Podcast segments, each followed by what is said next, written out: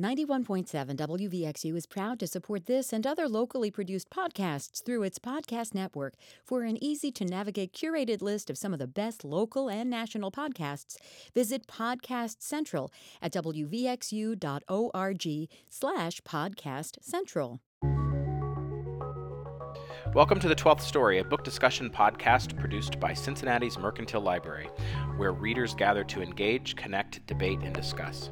The Mercantile Library is 182 years old and is the literary center of Cincinnati. Throughout the year, the Mercantile Library hosts authors and speakers, book discussion groups, and other civic events.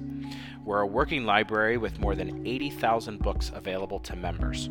We're located at 414 Walnut Street in downtown Cincinnati and online at www.mercantilelibrary.com. We always welcome new members and guests. I'm Brendon Cull. I'm on the board here at the Mercantile Library, and I'm so excited today because our guest on the podcast is Erica Wagner. And Erica Wagner is the author of the book Chief Engineer Washington Roebling, the man who built the Brooklyn Bridge. And uh, Ms. Ms. Wagner um, is a uh, has authored a, a, number of books, um, nonfiction and fiction. Um, she was the literary editor for the London Times for nearly two decades and interviewed authors such as Philip Roth, Donna Tartt, Nick Hornby, Maurice Sendak, Bill Bryson, and Seamus Heaney, two uh, authors who have appeared at the Mercantile Library for our Niehoff lectures. Um, and it is a great honor for me to get to interview her now about her book about Washington Roebling. I just want to say thank you for coming back to the Mercantile, uh, this time via via phone, and, and, we're talking to you. Actually, you're in London right now, so thanks for joining us again. I am. I'm, I'm at home in London, and um, I would also say what a marvelous time I had at the Mercantile Library. It was a really wonderful evening, and I was thrilled to be there, and I hope to come back before long. It was it was really cool, and what was uh, I thought what, one of my favorite parts was at the end of the session we were um, several of us were hanging out the window of the Mercantile Library on the 11th floor because if you look south, you can get a pretty terrific view of the Roebling Bridge from the Mercantile Library. I don't think I had ever noticed that, and you came and you brought us that view, so thank you for that. You have to have a bit of a head for height, I yeah. think, to, to actually lean, because you do have to lean out the window and, and – and look out. But it's it's absolutely worth it. Yeah, in, indeed. Um, so w- what we'll what we'll do today is maybe just chat a little bit about the book. We have um, uh, you know um, several thousand members of the Mercantile Library, and not all were able to be there uh, at our event uh, a few weeks ago. So we'll we'll kind of cover some of that, and and maybe get into a couple of other topics that we didn't get into uh, when you were here. But uh, reading the book, um, your introduction, you talk a little bit about your inspiration for writing the book, and I don't think I can hear that story um, too many times. So, can we talk a little bit about when you had the moment where you thought, "I need to write about this, this about Washington Roebling and about the bridge"? So, this story begins like so many stories do with one kind of love that maybe leads to another kind of love. When I was still in my teens, I found myself a boyfriend, an English boyfriend. I was living in New York at the time. I grew up on the Upper West Side of Manhattan. And my boyfriend came over one winter to visit me. He was a newly qualified civil engineer, and while, of course, I'm sure he came visit me, he did want to see me, but really I feel he wanted to see the Brooklyn Bridge, which is and was an icon of civil engineering. Up until that point, although I had, as I say, grown up in New York, maybe Brooklyn wasn't so cool as it is now, and I had right. never crossed the bridge. Maybe I'd driven across it in a taxi, but I never walked on the promenade. And we walked on the promenade one cold, bright, blue winter morning. I really remember that morning distinctly. And I had a kind of mystical experience. I was so struck by the bridge, as people before me have been done and people after me. Of course, this is not an uncommon experience because it's such a wonder of construction. But I also had someone with me who could explain to me a little bit about ah. how the bridge worked. And it really lodged myself, lodged itself in my consciousness in an extraordinary way. And I wanted to find out more about it. The boyfriend went back to England. We broke up, so it goes. But I remained fascinated first by the bridge, and then as I started to read about it, by its builder, Washington Roebling. I would stress the fact that I am not an engineer. I read English at university. I am very much a person who has worked in the humanities all her life.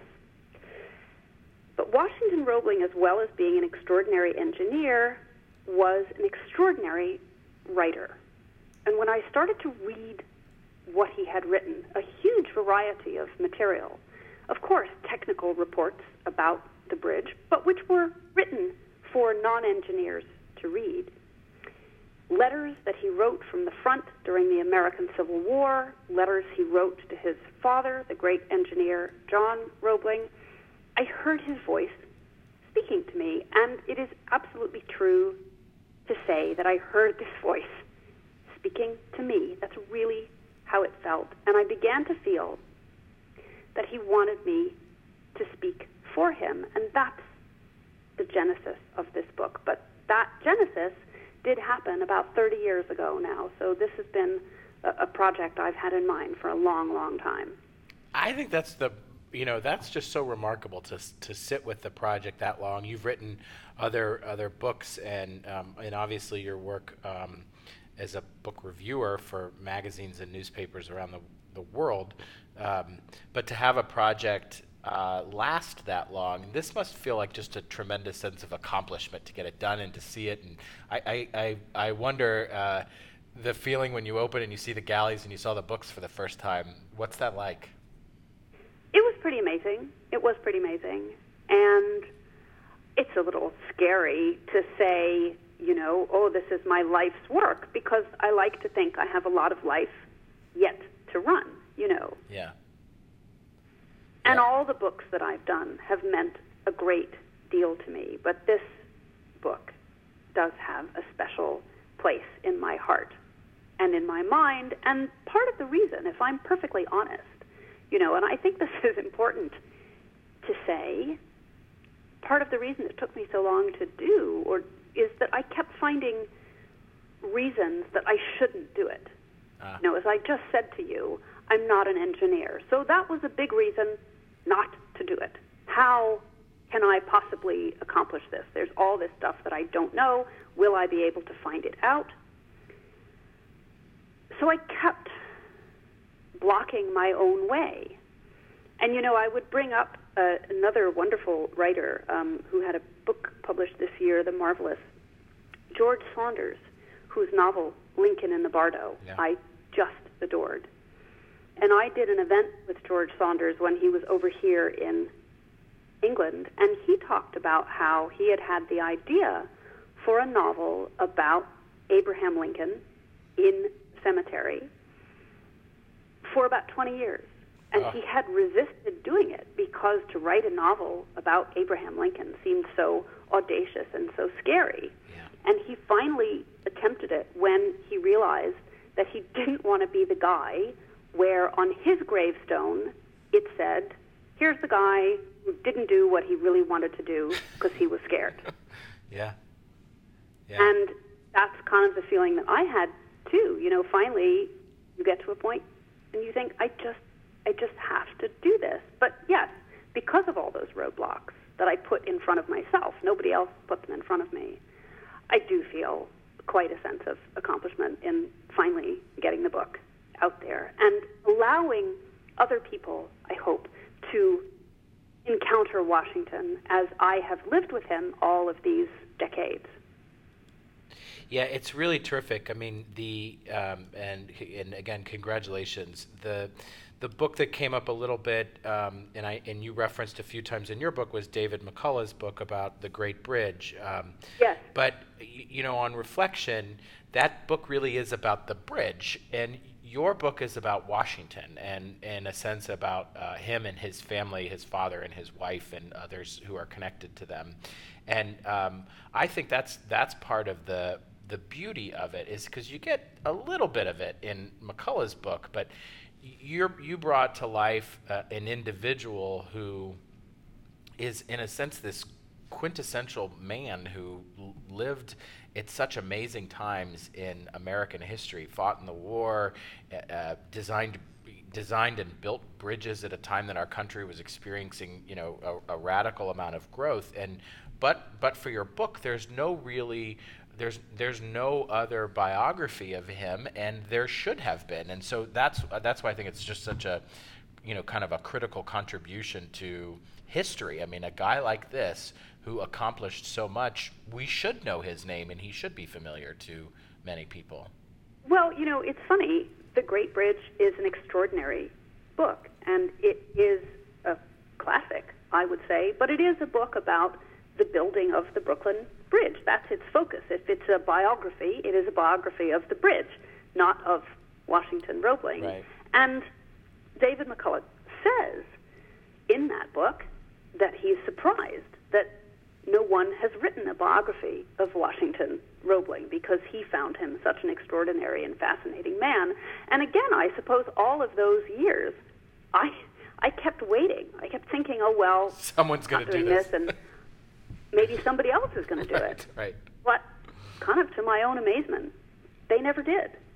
Yeah. So I'm very glad um, that it's that it's my name on the cover of this book. Uh, absolutely. All right. So let's let's uh, because we're a little provincial here, and we like to point out that our bridge came first. Um, Absolutely. Let's, like so. that's right. Let's talk about your. You spent time when you were writing the book. You spent time in Cincinnati. Um, you you uh, got connected to the the locally famous uh, Don Heinrich Tolzmann, who does such great things for our community. Um, tell us a little bit about what you learned about Cincinnati and about the Cincinnati that John and Washington would have experienced when they were here building our Roebling Bridge. Well, the story of your Roebling Bridge, as it is now called, when it was opened, it was called the Covington Cincinnati Bridge because, course, I right. don't have to tell you, it goes between Covington in Kentucky and Cincinnati in Ohio on the other side. Um, it didn't take as long to actually build as the Brooklyn Bridge did, but it was a great many years in the making because, as I understand, the, the project was originally instigated in the 1840s. And then in the 1850s, John Roebling began building this bridge, but there was a panic across the nation, as there were on several occasions during the 19th century, um, a great crisis of financing, and the bridge had to be abandoned. And it wasn't begun again by John Roebling until the last year of the American Civil War. John Roebling started working on it again in, I believe, as I recall, 1864.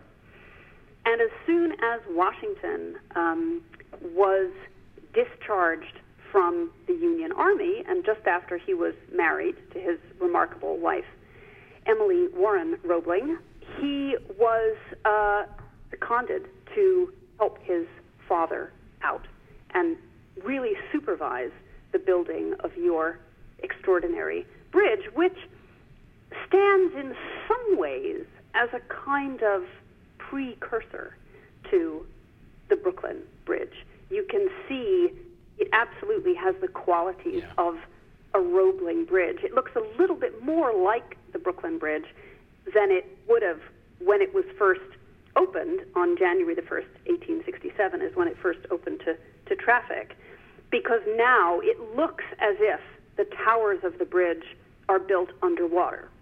But that's only because the Ohio River has widened since it opened because of dams that were built. So when the bridge was opened, those towers were standing on dry land. But now it really does look like a kind of smaller Brooklyn Bridge in some ways. But when Washington came to Cincinnati, it was, as of course it still is, a really thriving, vibrant city and a very industrial city. Uh, there's a wonderful quote um, from a letter I have that Washington wrote to Emily before she joined him on the banks of the Ohio. Everything here is black, black. No one wears anything else, he wrote. It is of no use. Your purple silk checked with white would be as black as your black silk in a week. No amount of washing keeps the hands clean. I am wearing my flannel shirts now, as the wash bill comes too high with white shirts. And that was because all of the industry that was going on in Cincinnati. Wow. Time, it really was a, a thriving city. And the building of the Roebling Bridge was really part of that growth and expansion of the place. Um, he so uh, both John and Washington lived. Uh, it sounds like in Covington, yeah, and, and, I think the house is still there. You you went by it. That's right. The, li- the house is still there. They lived in a house belonging to a family called Ball, and he described it as a secesh house. Yeah. Because many people, certainly in that part of Kentucky, remained after the war sympathizers with the Confederate cause. So that's how he said. He said they were a secesh family, but their lodgings were, were pretty good. Um, he um, Washington was was certainly involved in the building of this this bridge here. Yes. Oh, indeed. I mean, Washington was really supervising the whole construction of the bridge, and especially the construction of the cables when the cables were spun. That's how that's the way you talk about cables being made. You say the cables were spun across the river, although they not really any spinning is involved. Um, but the stretching of the wire, wire which actually came from England, which came from a company in Manchester called Johnson and Nephew.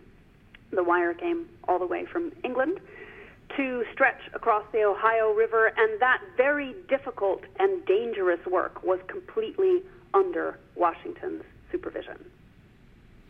It it um, you know ours is named its its technical name is the John A. Roebling Suspension Bridge, but you know again reading the book, it's hard not to um, it, it, it, almost should be just called the Roebling Bridge so that it gives due credit to, to both John and Washington. Yes, I think that's true, but, but it's also fair to say that the, the designer of the bridge, the chief engineer of the bridge, was Washington's father, John A. Roebling. He was going to be, of course, the chief engineer of the Brooklyn Bridge, but his untimely death in 1869 meant that it was Washington who had to build that bridge entirely. So uh, that's a good segue to Brooklyn. Um, after they completed this bridge here, um, Washington was on site when um, John was injured, and you described this incident in the book, and and and was there, um, if not at his bedside, there when he died, when his father died, and they that was it was the the culmination of an extraordinary extraordinarily complicated relationship between the, the two men. Can you talk a little bit about that? Yes, it was in some ways the culmination of that relationship, but to me the irony was that in many ways that relationship continued after John's death because of the work that Washington had yeah. to take over. The two of them had a very difficult relationship. John was a brilliant engineer and one of the great innovators of the 19th century. But as a manuscript that Washington left behind reveals, he was also a brutal tyrant as a father and a husband. Washington's growing up is not one to be envied in the least. So while his father respected his oldest son very much and thought he was a young man of great talent and believed he would do very well in the world. Their relationship was problematic, to say the least. Washington was going to be, again, his father's assistant on the building of the Brooklyn Bridge, the New York and Brooklyn Bridge, as it was originally called. But then in July of 1869, John Roebling had what seemed perhaps to be a minor accident down by the river in Brooklyn. He was looking to see where the bridge would eventually cross the river. A ferry was coming in. He was standing on some ferry pilings, and when the ferry hit the pilings, John Roebling's toes were crushed in those pilings, and he died 10 days later of tetanus, which is a particularly gruesome way to die. Now, of course, there's a vaccine, but in developing countries, tetanus is still very much a problem. And so died on the 22nd of July, 1869, and by August, Washington, who was then only 32 years old, was put in charge of the building of the Brooklyn Bridge.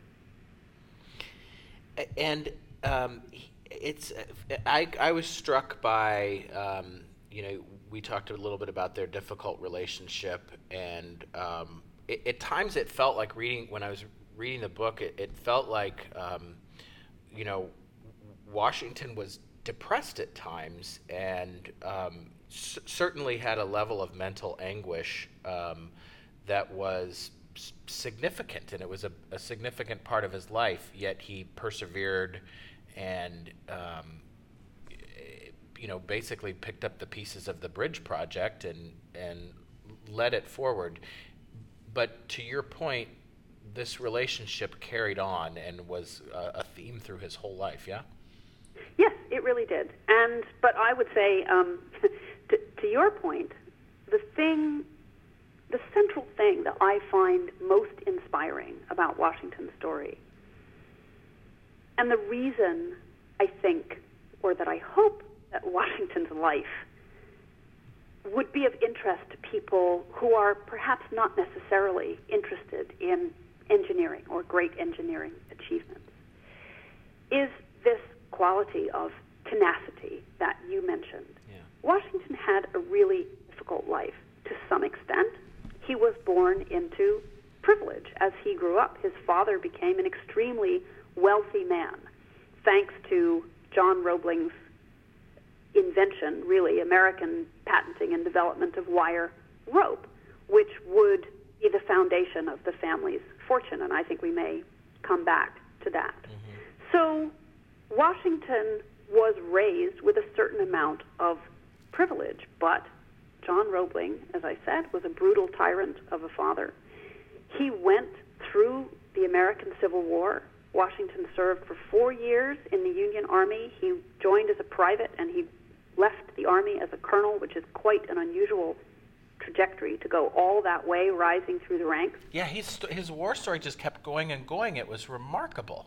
It really is remarkable, his war service, because he was present at fighting in some of the most awful battles of the American Civil War, which is one of the most awful wars that has ever been seen anywhere on the face of the earth, I would say. He was never injured, amazingly, considering the incredibly high casualty rate of those of that war. He really did have the, the devil's own luck, but it clearly was, how could it not be, a traumatic experience.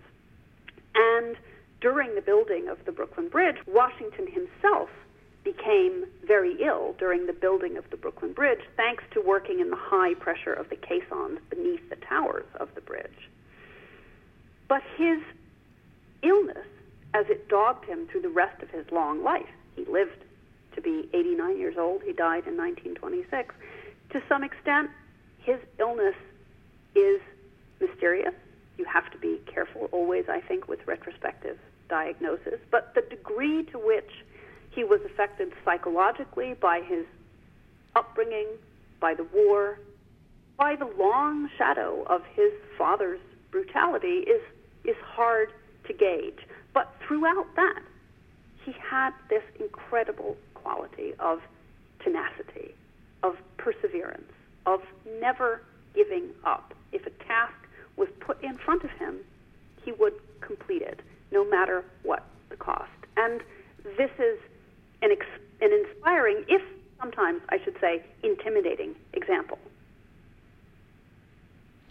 Yeah, it, it is. Um, it, it, was definitely a takeaway for me is thinking about um, this this uh, kind of man who had that level of tenacity and perseverance and resilience. Even um, it, it is a it's a, a, truly inspirational story there um, that he, but, he but you know, I would add, I suppose one of the things that makes him very human for me um, is you know it's not like he didn't complain.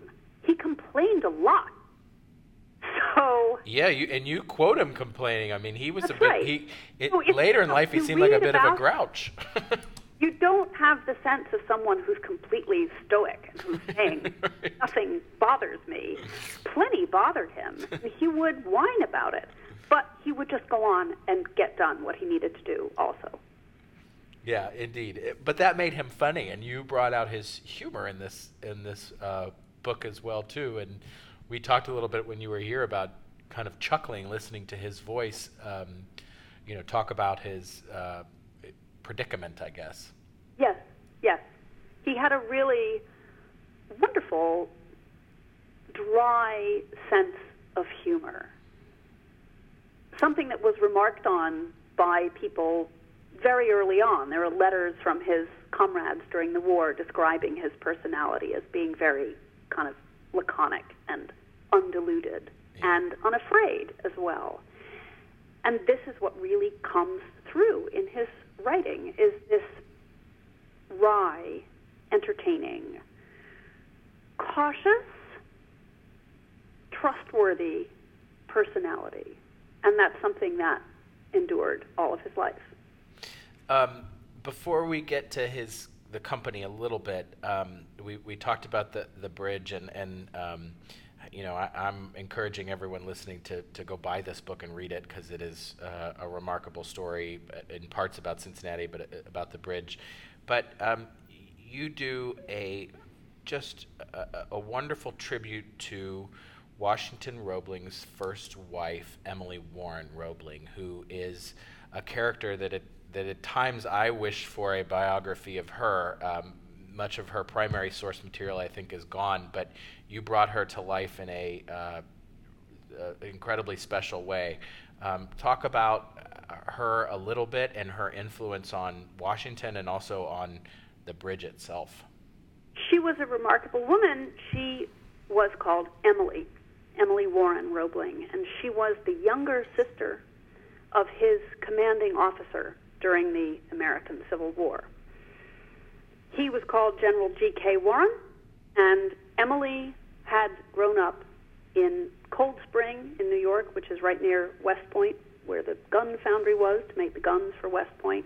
And she was 13 years younger than G.K. Warren, her older brother. So they almost had a kind of paternal relationship between them. And one thing I think it's important to say about G.K. Warren is he was very concerned for Emily's education. He paid for her education, which was pretty unusual at the time. So for a young woman growing up in the early years, in the middle years of the 19th century, she had a very good education, which would serve her well later on. She and Washington met in February of 1864 at a ball in Washington, D.C. We can gather that up until that point, he had been pretty reticent in the lady department. There's a letter from his mother that gives that indication that he wasn't one to have a lot of girlfriends. But when he met Emily at this ball, he was instantly and completely smitten. And he writes very charmingly to his younger sister. He, he had a couple of younger sisters, but his favorite was Elvira, and she was his confidant. And he wrote her right away. She said, I he said to her, I think your, she has captured your brother Washi's heart at last. And they were married in 1865 in January. And perhaps she would have expected the conventional married life of a woman of her time.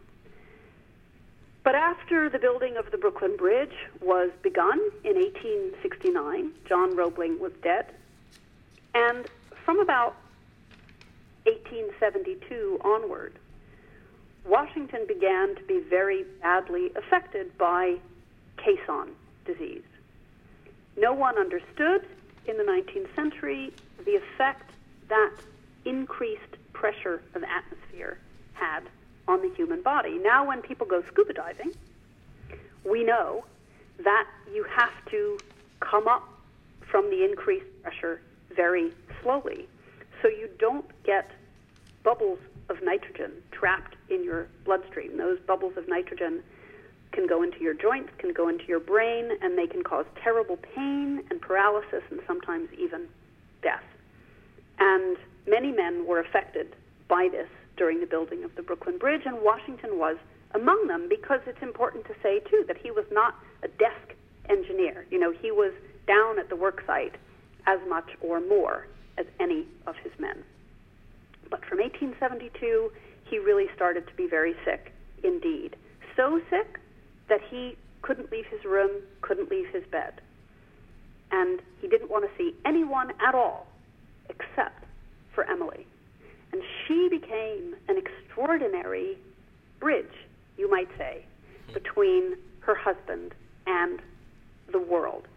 And she became incredibly knowledgeable about the work, serving as a kind of extraordinary private secretary, taking all of his dictation, but also going to the bridge site, talking with the engineers, talking, crucially, to the trustees of the bridge, who were the men that kept the money flowing to this enormous project.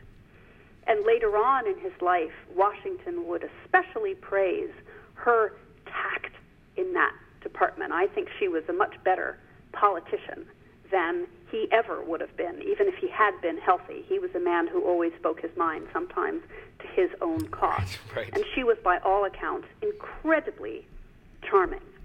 People were always won over by her, and I think this was an, an extraordinary service that she did to serve him in the building of the Brooklyn Bridge. But she really worked remarkably in her own right on the bridge, and so there is, quite rightly, a plaque to her on one of the towers of the bridge now.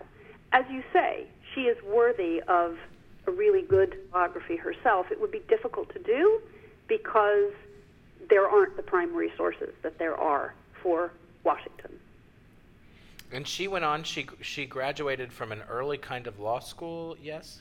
Yes, that's right. So after the Brooklyn Bridge was completed in 1883, and she became one of the first women to graduate with a law degree from New York University. It wasn't a law degree that actually enabled her to practice law, but it was designed for wealthy women, really, who wanted to have, who needed knowledge to deal with their families' finances and to understand a bit more about the world. So it wasn't a law degree as we know it now, but it was the beginning of that kind of education for women. And she graduated with her degree in 1899. And she traveled the world. He liked to stay at home. But she was presented to Queen Victoria. She saw the coronation of the last czar. She really was a remarkable woman. Yeah, um, on the on the leading edge of kind of the suffragette type mu- movement as well. Yes, really. um, Something that I think um, Washington was a little bit doubtful of too. That's a that's another, another thing I think they they differed on. It's wonderful reading. Um, uh, they had one son. Their one child was called John, and both Emily and Washington were quite close to John. And Washington also was very fond in later years of his daughter-in-law, Rita.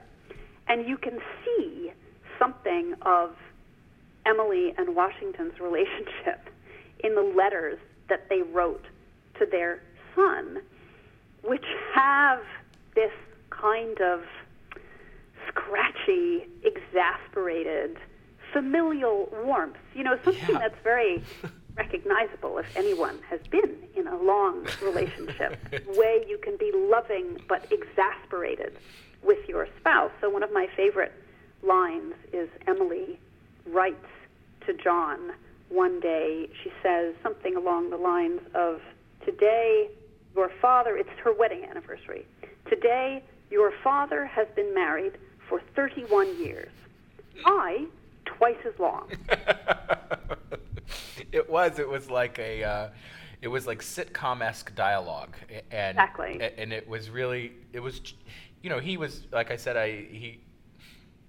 He was a little grouchy and a little rough at, at times, but there was this undercurrent of love, and you couldn't help be charmed by him, and you could almost see this kind of old man.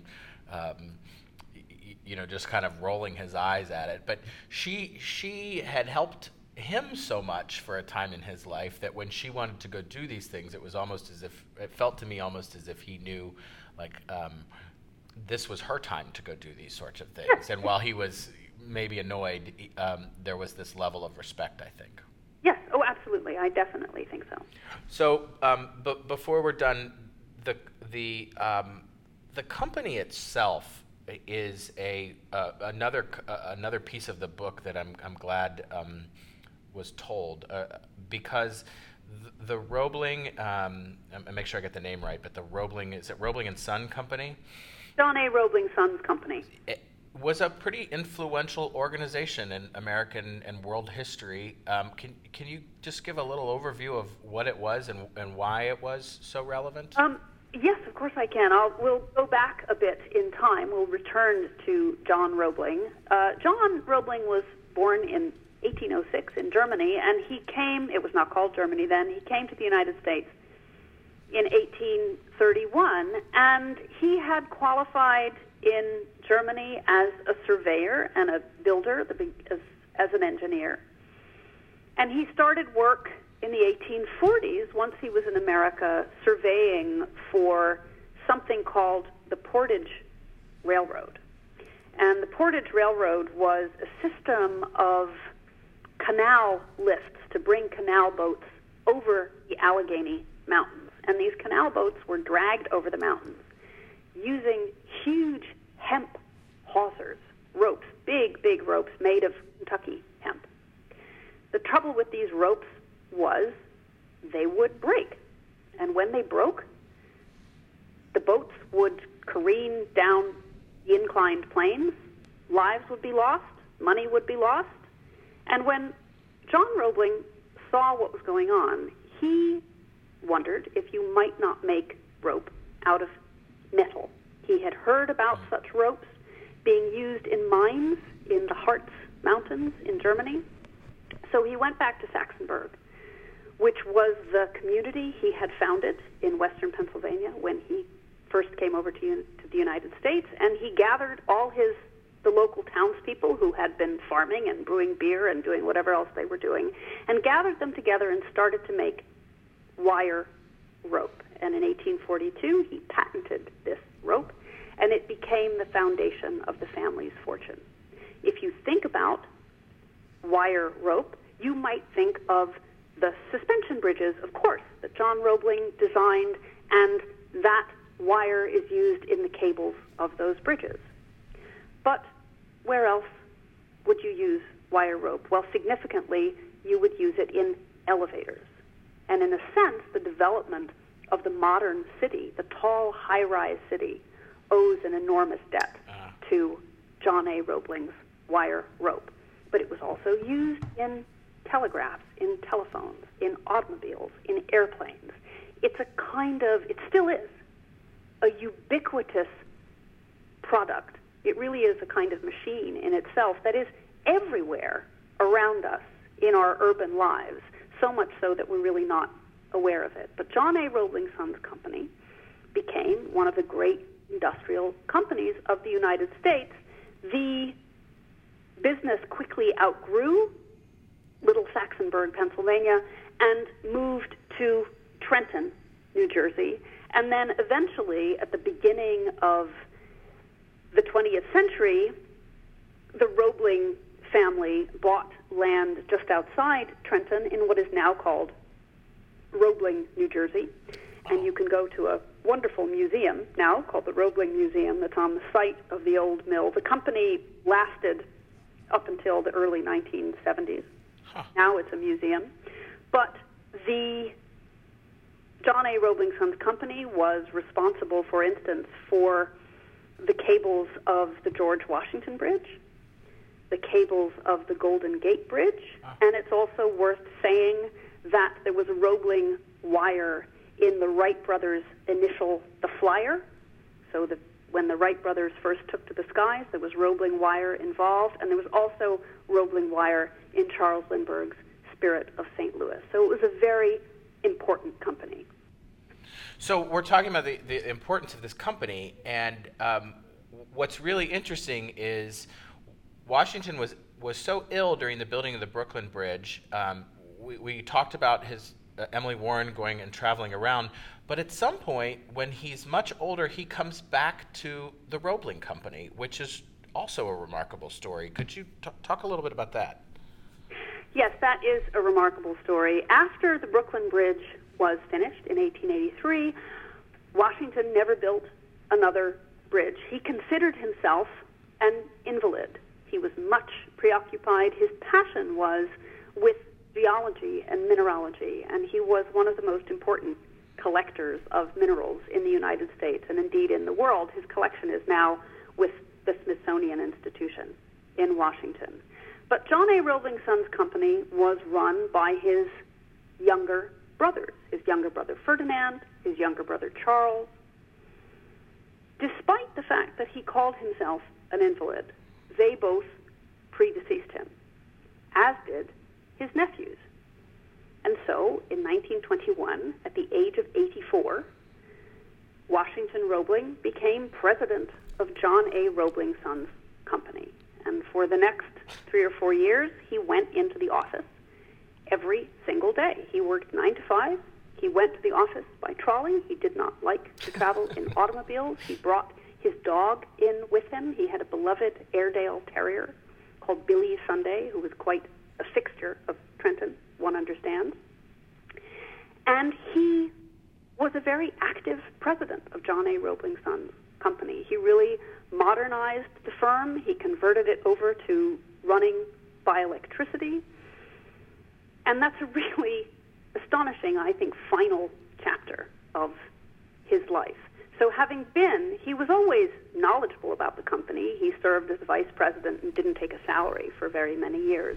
But then, as I say, in his later years, he came back and he ran the company himself from the age of 84 to 88, which is, again, quite an inspiring story. In the 20s, no less. I mean, there were not many 84 year old CEOs at, in the 1920s. No, that's right. Exactly. Exactly. Uh, he, I, it is, you read this and you, you see him come to life in a way that he, it could be a movie, it could be um, uh, a play uh, in itself. Uh, so again, again, thank you for that.